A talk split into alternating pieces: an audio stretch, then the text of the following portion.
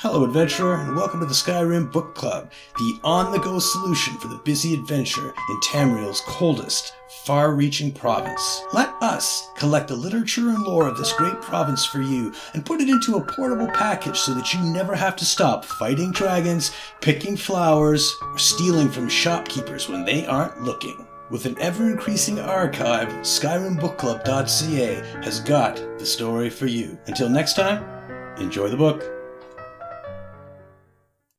The Road to Sovngarde, an overview of the Nordic afterlife.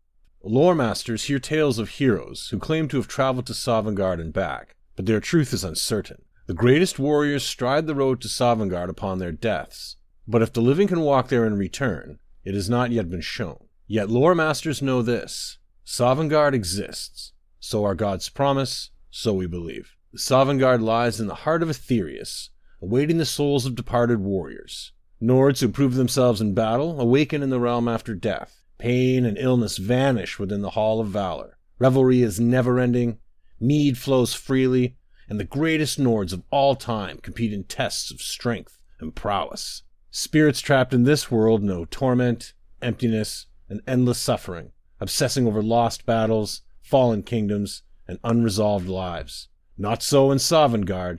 Even the tedium of immortality is unknown, for spectral foes wait in the surrounding shadows, waiting to do battle with those who would test their mettle.